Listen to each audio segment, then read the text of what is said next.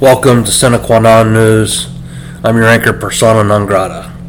Our card today covers the Hamas attacks, terrorist solution, and Trump theory.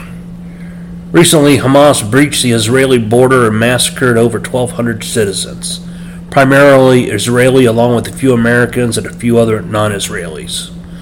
Among the slain were the elderly, women, children, and even babies. Hostages were also taken back to Palestine, including Americans. Israel has declared war on Hamas and vowed to eradicate it. Nothing is more amazing than the polarized responses from the media, educational institutions, and people from around the world.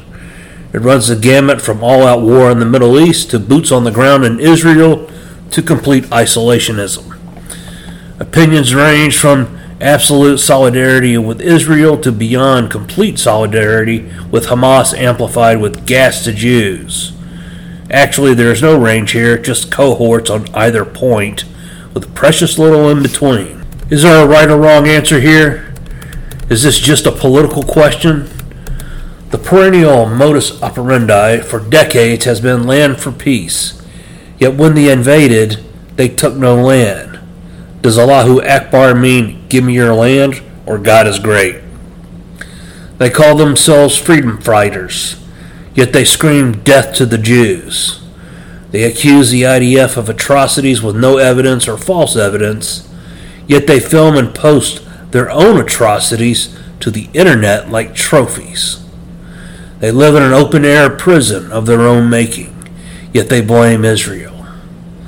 Land for Peace was an invention of Western nations to sign deals and forfeit money to foreigners. Of course, don't forget the government VIG. Palestine has rejected Land for Peace with terroristic violence in practically every instance. Israeli violence in nearly all instances had been in response to terror attacks, though all Palestinian proponents call them isolated terrorist acts. The Palestinians use women and children as human shields for propaganda purposes so blatantly that you just can't call it propaganda, you have to call it bullshit. You say this isn't your fight, yet they killed 15 Americans and took 22 American hostages. This isn't high school where you're stuck with your team. This is the real world where your decisions have consequences. This isn't the place for contrarian narcissists with their pathological masochisms, nor is it the place for fence sitting cowards virtue signaling their anti war courage. Neither might nor popularity makes right.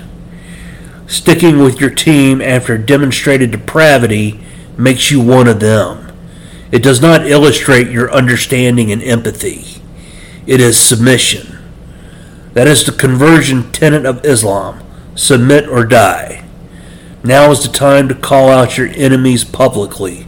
Now is the time to call out your friends and family privately to show them the error of their ways. It could be time to walk away.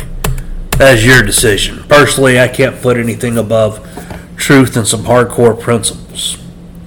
How has the media handled this? Mostly poorly.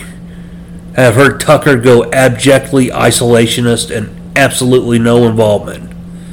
Too many isolationists keep assuming any support for Israel at all means American boots on the ground. Israel hasn't asked for this, and our government has steadfastly maintained a hands off approach, but complete moral backing and buffering Israel from any other Middle Eastern countries interfering. Andy Murray and Ben Shapiro have been making the case for Israel, which they simply do by reciting facts. They have to do this because the Muslim lobby is already trying to rally international support for shutting down the Israeli response. I'm just glad no one's sponsoring terrorism. How do you solve the terrorist problem? Take over a country that sponsors terrorism. The foremost candidate for that is Iran.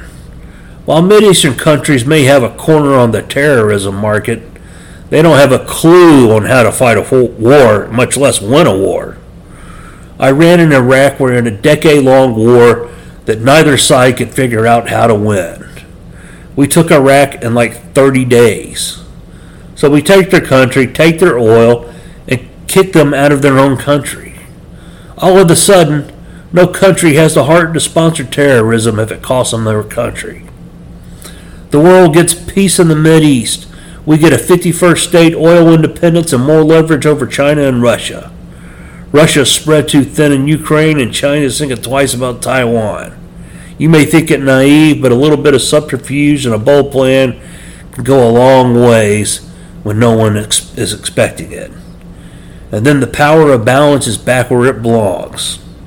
Finally, I'd like to talk about Trump theory. Is he really a leader? Is he really a populist? Can he be both? I think Trump is more of a populist than a leader. When he was elected, he rode the populist wave of illegal immigration all the way to the White House.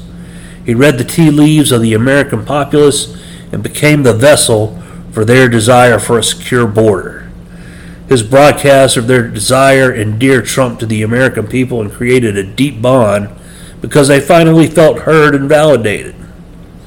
So much so that he has a huge lead in the polls, even though he has been faltering a lot in interviews recently. He doesn't look so much as a leader, but as a news critic himself. Now that the party of pedophiles may be now be doing something on the border, does that hurt his chances? Maybe. Should he find the next wave to ride into the White House? Maybe.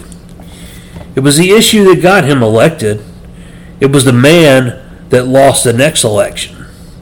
He is currently in no man's land. While martyrdom may be propping him up, I don't think it will put him in office by itself. Populism as mob rule is bad, but populism as representation is good. Populism is also better for domestic policy and rarely good for foreign policy. Will Trump try to ride the wave of the deep state back into office? Maybe, but he also said he would drain the swamp the last time he was elected. For Qua Non News, I'm persona non grata. Please spay and neuter your politicians. Good night.